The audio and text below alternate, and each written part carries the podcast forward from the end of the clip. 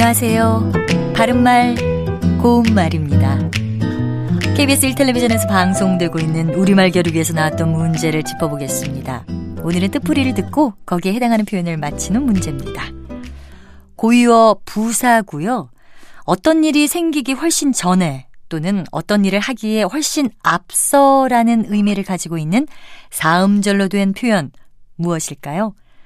출연자의 답에는 미리미리, 미리부터, 미리 전에, 미리 감치 이렇게 여러 가지가 있었는데 이 중에서 정답은 미리 감치입니다. 예를 들어서 어, 나는 그가 올 것을 미리 감치 알고 있었어.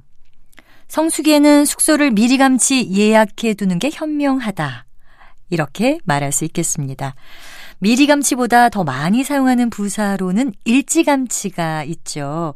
일찌감치에는 두 가지 뜻이 있는데요. 먼저 조금 이르다고 할 정도로 얼른이란 뜻으로 쓰이면 일찌거니와 같은 뜻입니다. 이 경우에 미리감치의 반대말은 늦이감치고요. 일찌거니의 반대말은 늦으거니입니다. 일찌감치의 또 다른 뜻은 될 수 있는 한 얼른인데요. 안 될 일은 일찌감치 걷어치워.